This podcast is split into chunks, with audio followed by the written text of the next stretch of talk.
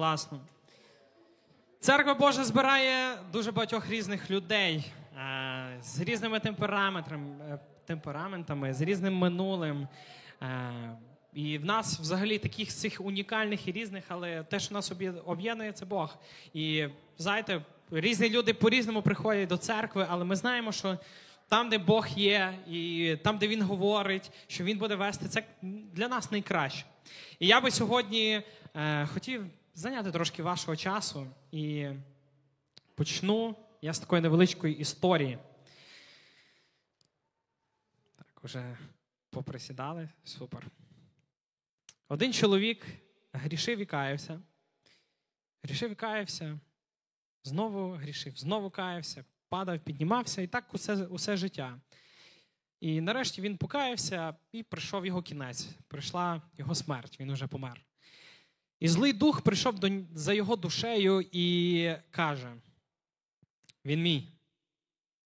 А Господь відповідає: Ні, він покаявся. Та хоч і каявся, знову грішив, вів далі диявол. Та Господь йому сказав: якщо ти, будучи злим, приймав його знову до себе після того, як він мені каявся, то як же мені не прийняти його після того, як він, згрішивши, знову звертався до мене з покаянням? Ти забуваєш, що ти злий, а я благий. Це так Бог сказав. Знаєте, ми сьогодні будемо говорити про е, оце таке, е, оцю, цей дар Божий, покаяння, прощення, що Господь дав для нас. І ми прочитаємо дії, 5 глава, 31 вірш. Там говориться так: Бог підняв його, це Ісуса, своєю правицею як князя і Спасителя, щоб дати Ізраїлеві покаяння і прощення гріхів. І ми далі розуміємо, що це через е, що і далі він дав всім людям абсолютно на землі через Ісуса Христа. Він підняв його. Він е, Ісус був розп'ятий, вбитий, але потім Він воскрес. І саме через це ми розуміємо, що Господь. Ну, Ісус є нашим Богом, що Він не просто е, дуже багато класного, класних речей зробив в світі. Він ходив, вчив, моральний закон, люди мінялися, все круто, і його потім вбили. Але основна річ, яку він зробив, він воскрес. Ісус воскрес і цим переміг смерть. І ми тепер розуміємо, що е, Ісус є справді Богом. Знаєте, покаяння і прощення гріхів вони тісно пов'язані одне із одним. У п'ятому розділі 31 вірша, який ми читали, говориться: його Бог підніс десницею своєю, щоб дати покаяння і прощення гріхів. Покаяння і прощення е, просто пов'язані між собою. Усі, насправді, е, усі ми в минулому або навіть в теперішньому є бунтівники перед Богом. Ми усі бунтували або бунтуємо, продовжуємо це робити. Знаєте, люди від початку відкинули Бога зі свого життя, зі шкіл, зі своїх домів. І коли Садам і Єва, будучи з Богом, будучи в раю, да, в райському саду, вони відкинули Бога. Вони просто захотіли, так само, як і кожен із нас, багато, просто хоче керувати своїм життям. Люди сказали, як колись Адам і Єва, ми самі хочемо визначати, що для нас добро і зло. І для цього нам не потрібен Бог. І по суті, так, люди збунтувалися. І наше минуле, або навіть зараз ми час від часу продовжуємо це робити. Ми самі хочемо визначати, ми, як тоді Адам і Єва, сказали їм диявол, да, сказав, що якщо ви з'їсте плід, то ви будете самі тепер знати, що є добро, що є зло. І це значить, ви візьмете контроль свого життя на кінець в свої руки, а не будете просто жити з Богом. Бо Бог їм давав все найкраще. Але ті, хто покаявся, вони перейшли з бунтівників в статус Божих дітей. І, звичайно, просто маючи бажання покаятися, да, просто е, перейти, маючи, маючи бажання просто перейти з бунтівників, цього недостатньо, щоб отримати цей статус. Адже перше, що необхідно, це бажання Бога нас простити і прийняти як своїх дітей. Ми часто думаємо, що ну, це ми зробили величезну, величезне таке зусилля, і ми зробили таку одолження, да, Богу, що ми прийшли, ми ж от в церкву прийшли. От Ми тепер це робимо. Але насправді Він дав нам цю можливість. Він відкрив для нас цю можливість. Він сказав: дивіться, ви бунтівники, але ви маєте можливість прийти до мене. Ви маєте можливість покаятися, і ви будете мати зовсім інший статус. Покаяння має йти пліч-опліч з прощенням. Нерозкаяному грішнику не можна пробачити гріхи. Я хочу, щоб ми це якось зрозуміли. Нерозкаяному грішнику не можна пробачити гріхи. Пробачити його означало підтримати його в цих злих шляхах і дати привід легко, легковажно ставитися до зла, яке він чинить. І знаєте, після початку, після початку війни в Україні перед християнами багатьох країн, багатьох церков постала величезна дилема. Біблія каже прощати, Біблія каже любити а, наших ворогів. І що нам ну, що робити? Але як це робити, коли ворог знищує твою країну, коли вбиває, коли знущається? І я пам'ятаю, як один із луцьких пасторів сказав, як ми можемо прощати тих, хто не чекає і не потребує прощення.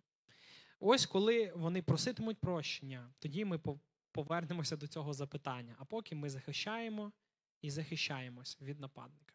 І знаєте, в цьому в цьому є біблійна, біблійна істина, в тому, що ну, ми, е, Біблія нас вчить прощати, е, любити, але навіщо прощати того, хто не потребує цього прощення? Він не він не потребує цього прощення. Якби Господь сказав грішникові, ти любиш гріх і живеш в ньому, ти переходив від одного злодіяння до іншого, але незважаючи на це, я прощаю тебе, то це б означало оголосити просто жахливу свободу для злочинців. Це означає, що ну, закону немає, то ну, ніяких ну, нічого немає. Це те саме, що сказати в, там, в країні, ти можеш красти, ти можеш вбивати е, ну, в звичайний мирний час, е, грабувати банки, типу, все ок, да? ну, все нормально, ти будеш прощеним. Але е, знаєте, щось подібне відбувається з нашим примиренням з Богом. Як він нас може простити, якщо ми не просимо прощення? Не розуміємо, може, за що просити. І і будь-який бунтівник, бунтівник, що бере участь у відкритому повстанні проти короля, він не може розраховувати на те, що той простить йому зраду.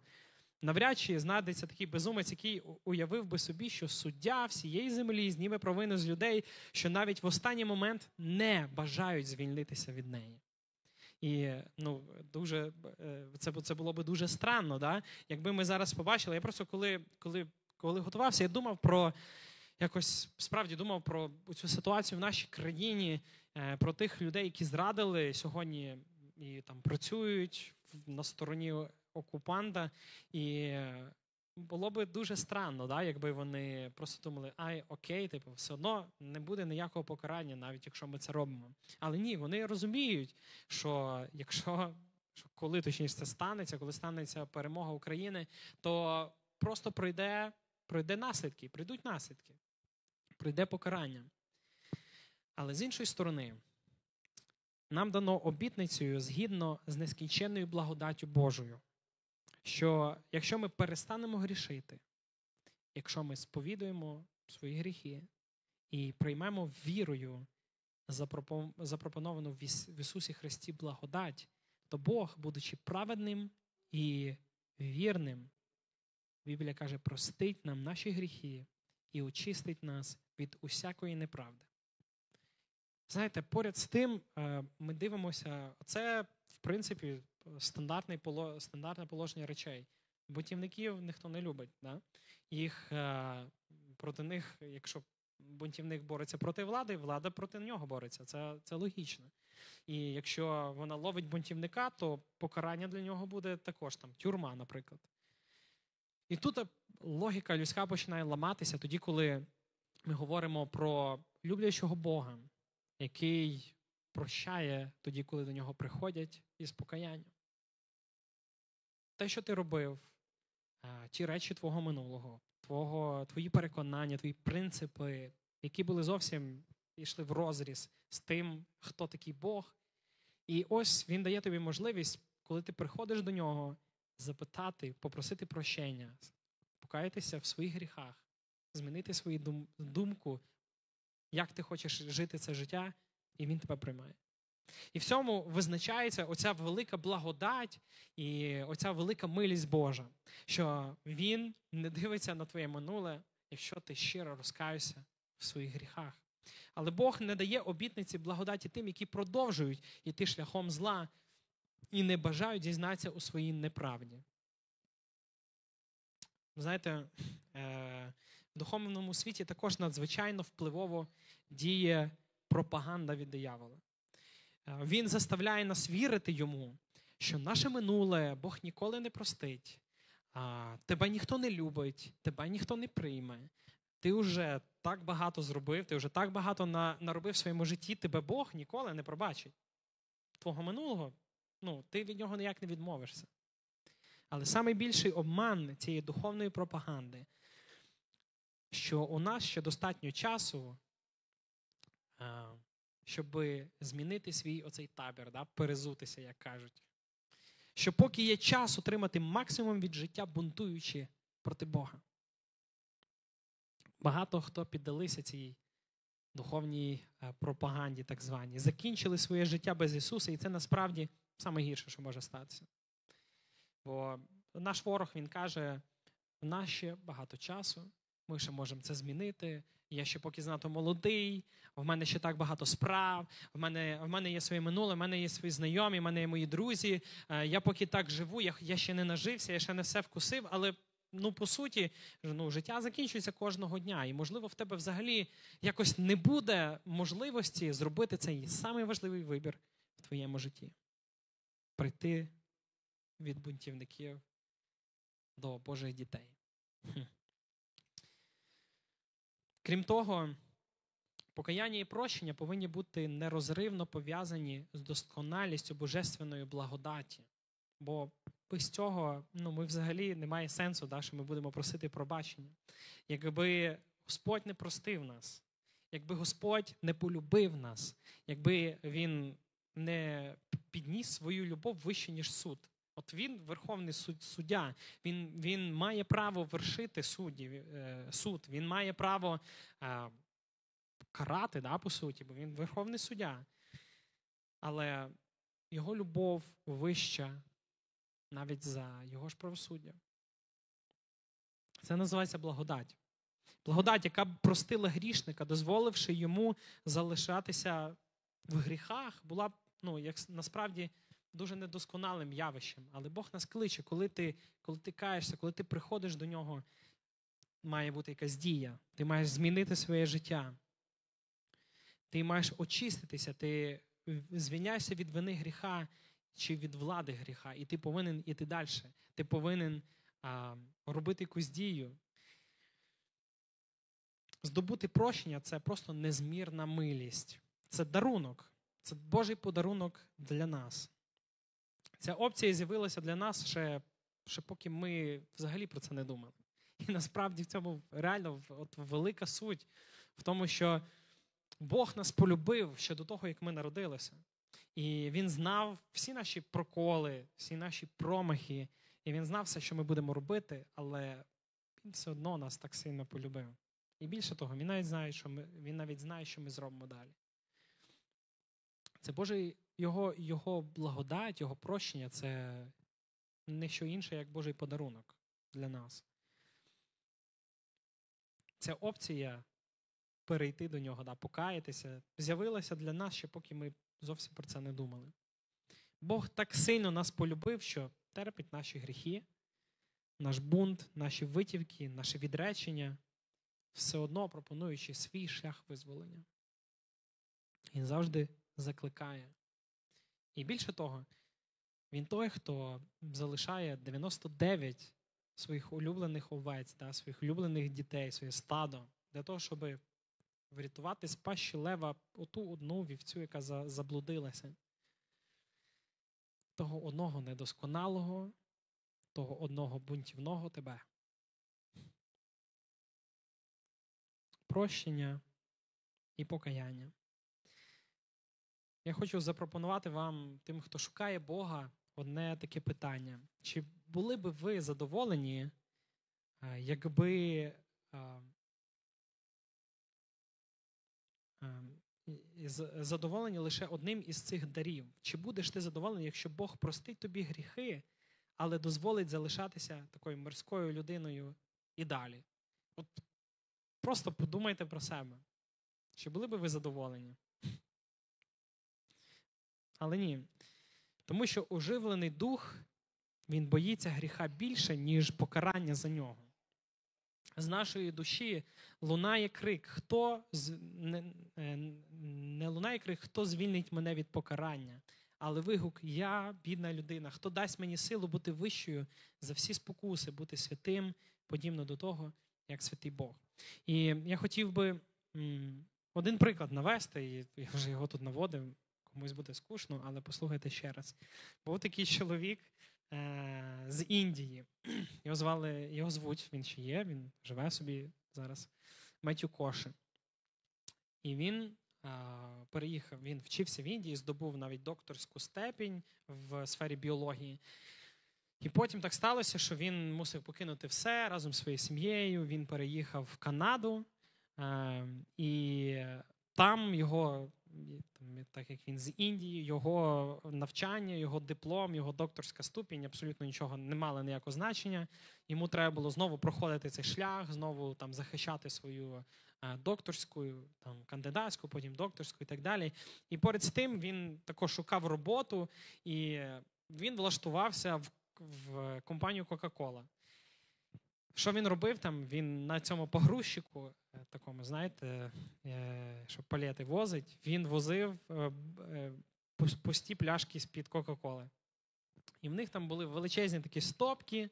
Він возив ці пляшки цим погрузчиком, і одного разу, та там високо, просто вони вискладені там дуже високо, так як він розповідав. І одного разу, під час однієї зміни, коли він був втомлений, він, коли їхав, він зачепив погрузчиком, якось боком погрузчика, зачепив оцю всю велику стопку, і вона вся впала на землю і повністю розбилася. І це ну, просто десятки тисяч доларів, оці ці пляшки. Як він розповідав, це е, його, його серце просто завмерло, бо він розуміє, що в нього цих грошей немає. Його чекає звільнення, його чекає відшкодування збитків. І саме більше, чого він боявся, це коли прийде його бригадір і почне з ним спілкуватися з цього приводу. Він прийшов додому, він молився про це, і на наступний день його е, визвали ну, там, до начальства через цю ситуацію. Там був його бригадир, його начальник там вищий. І вони сказали, що ми не будемо, ми не будемо стягувати за тебе зовсім ніяких грошей. Ти будеш далі працювати, все окей, типу, страхова, страхова компанія покриє ці збитки. Все добре. Його, ну, як він, він, що моя, він каже, що моя, е, мого полегшення просто не було межі. Я, в мене просто як камінь от з душі впав. І так сталося, що через деякий час він купив лотерейний білет, і це ну, справжня історія. І він е, в цьому лотереї, на цій лотереї біля мільйона доларів виграв. І він зміг. Е, це був невели... Це, це е, компанійка, да, чи, чи як е, сказати правильно, цей завод, на якому він працював, він був досить невеликий в його місті. Це такий локальний завод, там, де вони от наповняли ці пляшки.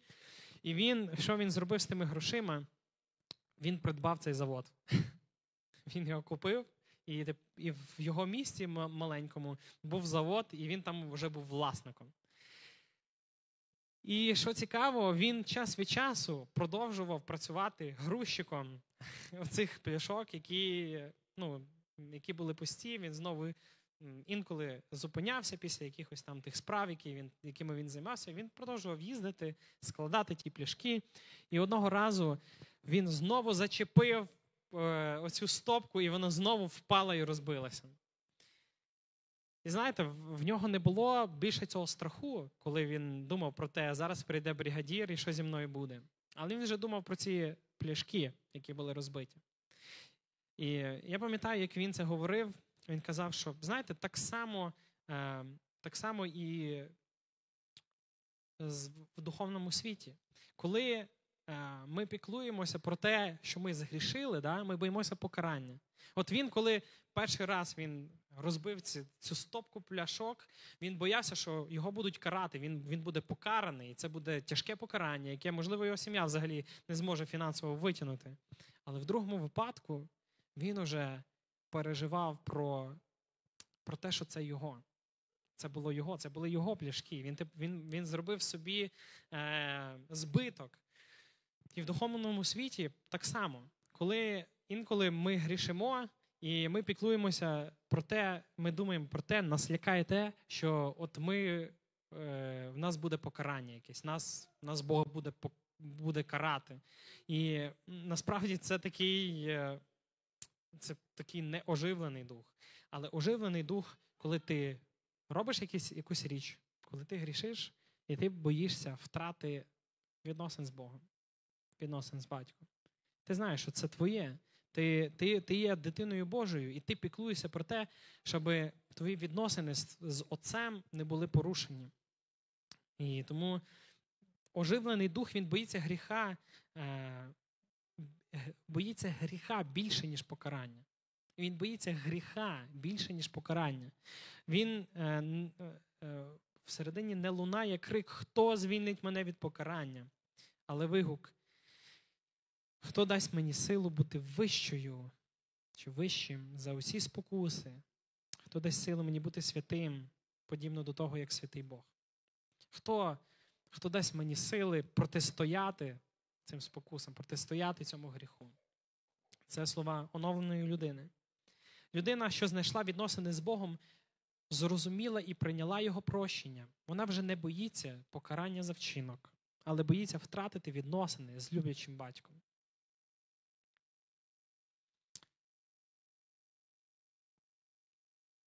Серце, що має е, скорботу про вчинений гріх, це серце готове до покаяння. І, і справді, що жодне серце в світі, жодної людини не буде приведене до покаяння та віри, віри в Христа без, знаєте, цю біль і цю скорботу за те, що ми вчинили раніше. Біблія говорить про народження вдруге, коли ми каємося, приходимо до Бога, ми народжуємося ніби знову. Але так, як і при нашому першому народженні, коли дитина народжується маленька, вона плаче, вона кричить. І знаєте, щось подібне відбувається і при духовному народженні людина відчуває провину за свій гріх. Її серце в скорботі. Її серце в скорботі. Вона ну, часто часто люди плачуть, але ну, не обов'язково. Але її серце знаходиться в скорботі. Але батько поруч, як при звичайному народженні, так і при духовному народженні, батько радіє, бачачи ці сльози, адже тепер він має сина, але же тепер він має дочку. Так само Господь дивиться на нас, коли ми приймаємо ці рішення. Да, Вони вони часто нелегкі, вони тяжко, е, інколи тяжкі, але, але Бог так сильно радіє, бо в цей момент в нього народилася і з'явився син або донька. Хто щиро кається Богові у гріхах і серцем страждає, гріхи залишає, хоча, можливо, їх раніше всім серцем любив. Наше серце змінюється, наші принципи, наше ставлення до багатьох речей змінюється. З'являється така ненависть до гріха та оце прощення, вони приходять в душу одночасно і залишаються в ній. Ми перестаємо любити гріх, ми хочемо будувати відносини з Богом, і ми отримуємо оце прощення від Бога в той самий момент. І це відчуття продовжує лишатися в нас. Покаяння та прощення вони діють взаємно е, один на одного. Людина, якій прощено, кається, людина, якій прощено, вона кається, Бог нас прощає, ми каємося. І навпаки, людина, яка кається, без жодного сумніву отримує прощення.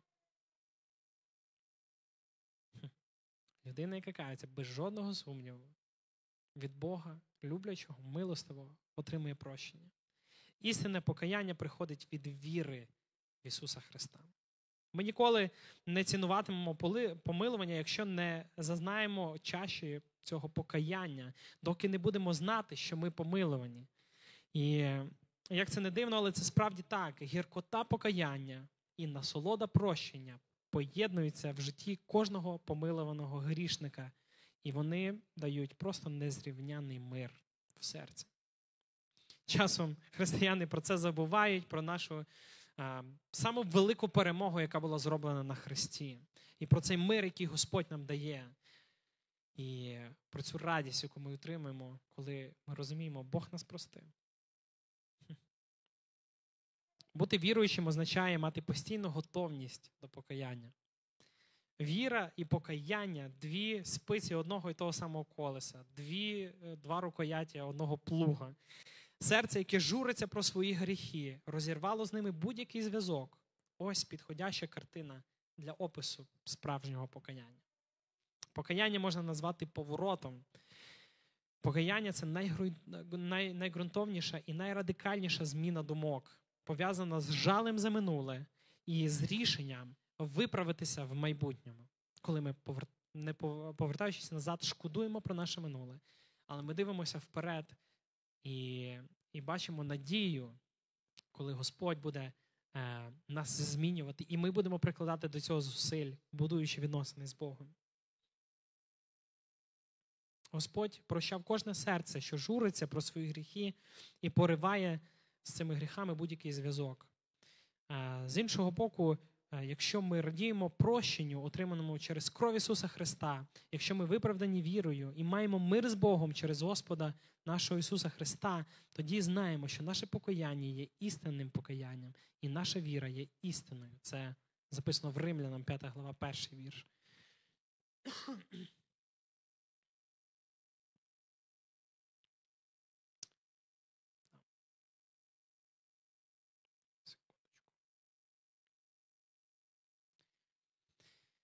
І в новому, в новому заповіті е, є заклики до покаяння, і вони звучать в таких трьох різних контекстах.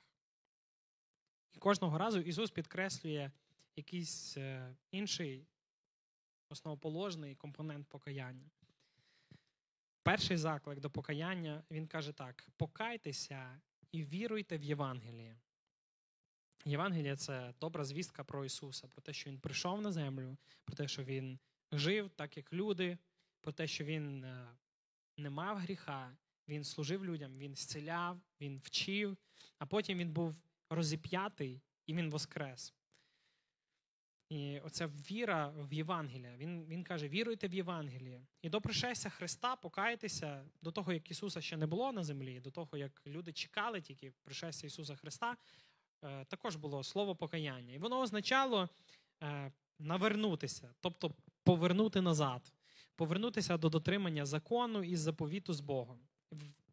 Був є ще був ще старий заповіт, і він досі є. Е, багато, до речі, ортодоксальних євреїв досі вірять тільки в старий заповіт і не приймаючи нового, думаючи, що ще Месія, тобто Ісус Христос, не прийшов. І раніше це означало це покаятися, це обернутися назад.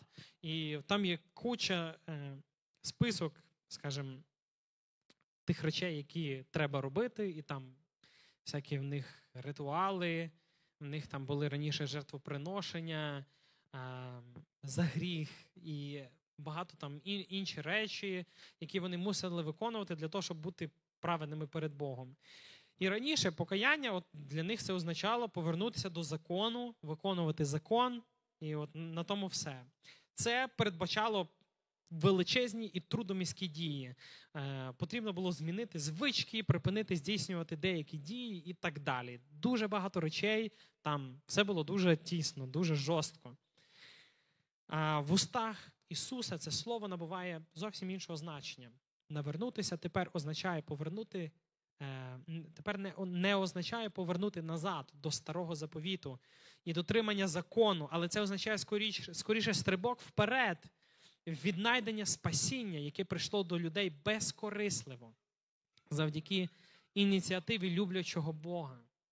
Це означає навпаки стрибнути вперед, прийму, прийняти Божу благодать, прийняти Божу милість і, і, далі, і далі жити е, відносно цих Божих відносин, е, відносин з Богом нових. Покайтеся і віруйте. Це не дві дії, але вибір одного важливого принципу покаятися і увірувати. Це один процес. Йдеться про навернення від цього закону, виконання якихось завчених молитов, чи процесу походу в церкву два рази в рік, да? чи там піти на сповідь один раз в рік, зробити якісь там, не знаю, прочитати зробити от от щось, що е, от якась річ, одна, от тобі і, там треба зробити, і все. І ти будеш якби правильний перед Богом. Це це про про навернення від цього закону, від цих традицій, від цих звичок до благодаті. До благодаті. Коли Бог каже, будуйте відносини зі мною, приходьте до мене. і Я вас прощаю безкоштовно через свою любов. Другий заклик до покаяння Ісус звертає до своїх учнів після їх суперечки про те, хто найбільший у Царстві Небеснім. От вони, якби жили з Ісусом, вони там три роки, коли Ісус ходив з учнями своїми, вони бачили чудеса, вони бачили там надзвичайні речі, що Ісус робив. Вони чули, як Він говорить.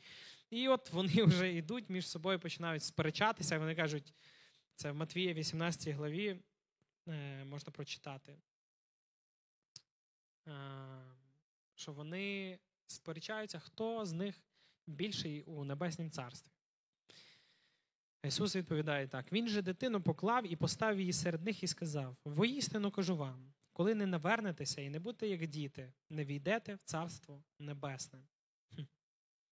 Цього разу мова йде дійсно про навернення, про те, щоб повернутися назад, ніби в саме дитинство. Ніби, е, знаєте, сперечаючись про те, хто з них більший, учні ставлять на перше місце власне я.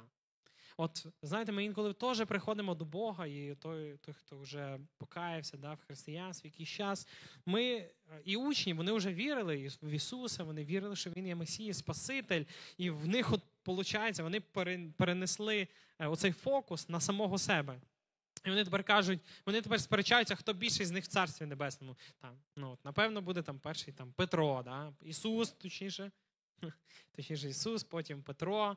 І от потім ми там треба розібратися, хто буде там е, важніший. Вони сперечалися, хто з них більший, вони ставлять на перше місце своє я, самого себе.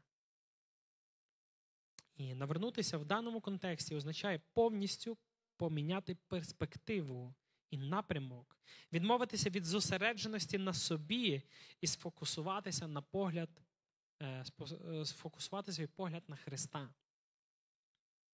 Ісус каже, що потрібно бути простими, як діти, тобто повернутися того, до того моменту заклику, коли тебе Бог покликав, коли ніхто ще не був наділений жодними титулами, ніхто між собою не змагався, один одному не заздрив. Коли Ісус покликав учнів, в них взагалі нічого не було, крім присутності самого Ісуса. Багато учнів вони були рибаками просто, хтось був збирачем податків. Це якби дуже не, не така непопулярна професія тоді в єврейському народу. Їх там ненавиділи. Це були колаборанти, це були зрадники. І багато хто інший був, коли вони прийшли ні з чим до Бога, коли Ісус їх покликав, от простими людьми, і Він каже: поверніться до того моменту і згадайте, ким ми були. Згадайте, якими, якими ви прийшли до мене. Згадайте ту першу любов. Згадайте ту вдячність від прощення. Згадайте ту ту Божу милість, яку Бог явив. Інколи ми кажемо, нам немає за що радіти, е, у нас таке тяжке життя, але Ісус нас врятував. Він врятував нас, Він дав нам стільки багато. І я на цьому тижні дуже багато думав про те, що ну от, реально, якби не Бог, якби не Бог, напевно, моє життя склалося би зовсім по-іншому. Але він мені все дав. І я справді бачу в таких маленьких речах, е, для мене, які важливі, в таких буденних, в роботі, моїй сім'ї, в інших сферах, я, я бачу, як Бог піклується. Я бачу, як він відповідає на молитви. І, можливо, я не бачив, е, як е, не знаю, розступається море на два. Чи я не бачив, як в когось там рука виростає да, від цілення. Бо ну, хтось бачив, я не бачив. а Мені так, я так кажу, Боже, ну дай мені, мені так тяжко інколи справитися зі своїм невір'ям, покажи мені. Але я розумію, Бог так сильно часто а, показує свою вірність в тих малих речах, коли я до нього молюся, коли я прошу в нього. І, можливо, багато речей мені не треба сьогодні бачити, я цього не знаю. Але, знаєте, нам треба бути простими, коли ми приходимо до нього. Нам треба згадати а, про ту радість, яка в нас була, коли ми прийшли до нього. Ту радість і ту милість, яку він явив нам через своє прощення, через цей дарунок.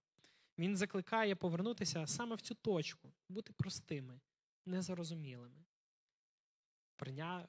прийняти цю радість і цей мир, який він дає. І третій заклик до покаяння ми бачимо в посланнях семи церквам. Це було в книгах Апокаліпсису. Послання звернені до ангелів, тобто прямим або таким непрямим чином до служителів, до пасторів і взагалі до ну, віруючих людей. Тобто заклик до покаяння віруючих людей. Це в об'явлення 3 глава, 15 і 19 вірш. Там написано: Я знаю діла твої, ти не холодний, ані гарячий. О, якби ти був холодний або гарячий, але ж але ж ти теплий, не гарячий, ані холодний, то просто викину тебе зі своїх уст. Будь же ревний і покайся. Тут мова йде не покаяння як перехід від е, посередності або теплохолодності до духовного е, до духовного прагнення. Тут йде мова про те, щоб не бути посереднім християнином, який от ми так часто це зустрічаємо абсолютно в всіх церквах, коли ми ну, от просто виконуємо якісь речі. От Аби цього було достатньо, ми так надіємося, щоб цього було достатньо, щоб ми були просто спасенні. І насправді не так багато треба. Треба вірити в Бога, в Ісуса Христа, що Він помер за нас, Він дав нам нове життя. Але тут е, Біблія нас закликає до того, щоб ми не сиділи на місці потім. От ми прийняли це покаяння, починали робити, починати трудитися і, знаєте, бути не такими, не риба, не м'ясо.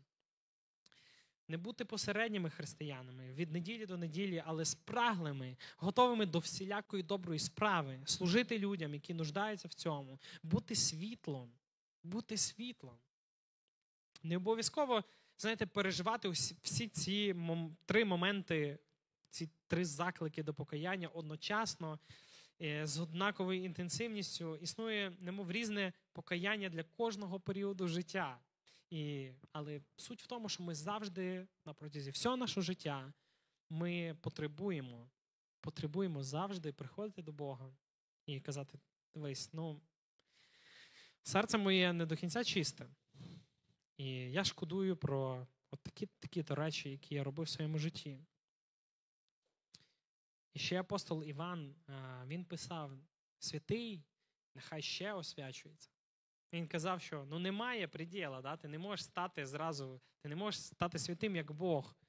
Але от наше життя таке, що ми повинні продовжувати продовжувати цей шлях. Це, Це процес, який не закінчиться аж прямо до самого кінця. Я хотів би зараз, я вже буду до завершення підходити, прочитати Псалом 23. Ми сьогодні співали таку пісню останню, от третю співали пісню. І ми казали, і ми там такі пісні слова, що Бог, ти мій пастир, ти мене провадиш долиною тіні, я не буду боятись. Я я не один. І знаєте, це те, що пропонує сьогодні для нас Бог. Ця віра в Бога, покаяння. Вона пропонує те, що ти тепер ти не, ти не один. Навіть в самі одинокі моменти твого життя. Навіть самі одинокі моменти, е, коли ти остаєшся один на один із собою, ти вже не будеш ніколи один. Тому що в тебе є твій батько, в тебе є твій пастир. Коли ми приймаємо дар прощення, покаявшись, ми отримуємо доступ до найкращих відносин з Ісусом тепер як нашим батьком. І ми прочитаємо. Псалом Давида. Господь мій пастир. Через те я маю усе. В зелених луках Він дає мені спочити, веде мене повз тихі води озерні. Він оживляє мою душу шляхами добрими, ведучи мене, являючи всю доброту свою. І навіть у долині смерті, чорні нещастя, не злякаюсь, бо ти завжди зі мною. Твій жезл і палиця мене втішають. Накрив ти стіл мені перед очима ворогів моїх. Моє волосся ти оливою змастив, наповнив келих мій, аж через вінця лється. І справді щедрість і любов твою доскону днів моїх мене не лишать. І довго-довго ще лишатимуся в оселі Господа. Давид робить висновок, що якщо Господь його пастор, то він обов'язково потурбується про нього. І навіть якщо я не маю чогось, от навіть якщо я не маю чогось сьогодні, ну значить мені це не до кінця потрібно. І, Або ще не час, бо Бог є мій пастир. Давид порівнює Господа з пастухом для овець. А добрий пастух завжди піклується про про вівці. І я прошу, хай буде цей вірш. Ми будемо, ми пройдемося чуть-чуть по цих віршах.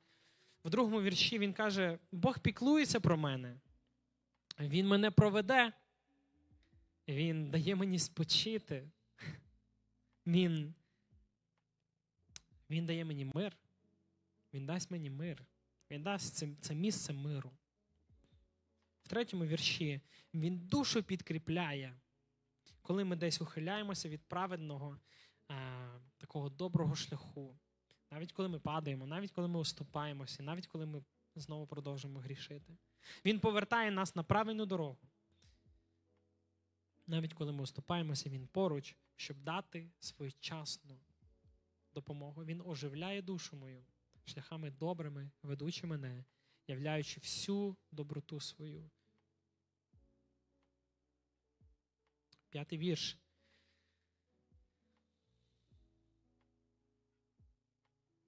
Четвертий вірш. І якщо я навіть піду долиною смерті, і знаєте, най, найжахливіше слово тут смерть. А, але смерть для дітей Божих це вона не страшна, бо ніщо не може відлучити нас від Божої любові. І навіть якщо це смерть. Ми маємо велику надію, що Господь, а, ну, що ми після смерті з Богом зустрінемося. І для нас, для батьох, це, це, це реально дуже страшно, але для нас ми знаємо, що ми зустрінемося зі своїм батьком. Але часто він, е, Давид каже, що я я не боюся да, йти цією долиною смертної тіні, тому що ти зі мною. Але за долиною часто бувають і гори. П'ятий вірш. Накрив ти стіл мені перед очима ворогів моїх, моє волосся ти олин, оливою змастив і наповнив келих мій, а через вінця лється. Знаєте, стіл був приготований, не просто накритий чим-небудь, да? але він був приготований. Бог очікує нас. Бог дає з надміром і з надміром благословляє. Це означає, що, ну, знаєте, багато справді є багато перешкод, багато речей, через які ми маємо проходити і тяжких речей, через яких ми маємо проходити на протязі нашого життєвого шляху, але Бог дає з надміром. Бог благословляє, Бог не лишає своїх дітей. Намастив голову це скоріше приклад щедрості Бога до Давида. І шостий вірш. Давид впевнений і без сумніву, і вже як висновок говорить про те, що Господь буде поруч, Він буде являти милість, добрість до нього протягом всього життя, а Він буде служити Богові. І знаєте, в цьому вірші, ну, в декількох віршах, ми бачимо ці відносини, які має Давид із Богом. Це відносини після покаяння, це відносини мирні, е, це відносини люблячого батька і і сина. І знаєте, для кожного з нас є період, е, коли нам, ми задаємося цим запитанням, що далі, да? що нам, як як нам треба жити. І, Але Бог він, він стукає в серце. Бог він стукає в наші серця. І Він каже: Прийдіть до мене, ви приходьте до мене, ви стружені чи обтяжені, я вас заспокою. Приходьте до мене. І і часто е, нам треба просто склонитися перед Ним і сказати: Господь, ти моїм Богом. Торкнися мого серця. Забери мої гріхи, моє минуле. Я віддаю їх тобі. І Бог, повірте, Бог забуває. Коли Він прощає, Він забуває ці всі речі. І навіть коли по-людськи ці речі продовжують турбувати деяких людей, Бог їх не пам'ятає. І нам часто просто треба прийти, нам просто треба прийти до нього і сказати: Господь, я вірю в тебе. Ісус, я вірю, що ти був на цій землі, що ти прийшов, ти прожив праведне життя. Будучи безгрішним, ти був вбитий. Ти там висів на хресті. Він навіть коли на хресті висів, він казав: прости цим людям, бо вони не знають, що вони роблять. Він казав, прости їм. От хто хто буде благословляти не просто обідчика, да? Е, це така благочестивість, да? але його вбивають, він, він вмирає. І він каже: прости цим людям, бо вони не знають, що вони роблять. Це справді любов, це справжня любов. Він був вірний Богу, праведний, чесний і так сильно показав любов свою аж до самої смерті, від свого народження аж до самої смерті на Христі. Але потім сталося велике чудо, про яке він говорив і раніше. Ісус Христос Воскрес, і смерть його не стримала. І саме це нам дає можливість воскреснути разом з Ісусом Христом. І якщо ми хочемо хочемо, хочемо покаятися і прийти до Бога, знаєте, нам треба вмирати для своїх, для, для свого старого я і воскреснути разом з Ісусом Христом для нового життя, померти для своїх гріхів, для свого минулого і воскреснути разом із Ним. Чи чи це означає, що нам ну, треба фанатично да, вдягати хусточку, стояти рівно? Е, Ні. Але Бог каже: будуйте зі мною відносини. Знайдіть мене, запитайте мене. Я не німий Бог, я відповідаю, я говорю. І ми бачимо цього доброго батька, як Давид описує. Ви знайдете такого доброго батька. Тому, знаєте, є ці речі, які ми чуть раніше говорили, за оці такі три заклики до покаяння. І, можливо, сьогодні ви на різних рівнях. Да? Можливо, е, сьогодні може бути для вас оцей перший день, перший раз, да? перший заклик. Бог, я не знаю тебе. Я ходив вокруг да около, але сьогодні я хочу змінити своє життя. Я хочу пообіцяти тобі жити з тобою. Я хочу знайти тебе, я хочу отримати цього люблячого батька. А можливо, хтось а, вже давно з Богом, і, можливо, вам треба обновлення, щоб у вас була сила йти далі, боротися, боротися проти тих спокус, які приходять в ваше життя. А можливо, ви ті люди, які е, сьогодні просто вже застигли. Да? Через багато років ви просто застигли і робите одне те саме, якісь. Е, Е, постійно одні ті самі речі, але Господь призиває нас, щоб ми відверталися від закону, від законничества, але приходили до цих справжніх відносин з Богом. І, можливо, у вас сьогодні такий час. І у нас сьогодні зараз буде пісня одна. Е, ми будемо співати і в цей час. Якщо у вас є у вас є таке бажання, е, у нас будуть служителі, які зможуть зможуть помолитися за вас. Тому під час під час е, цієї пісні можете підходити. Можна і там і після служіння, але от зараз такий чудовий час, коли ми зможемо це зробити.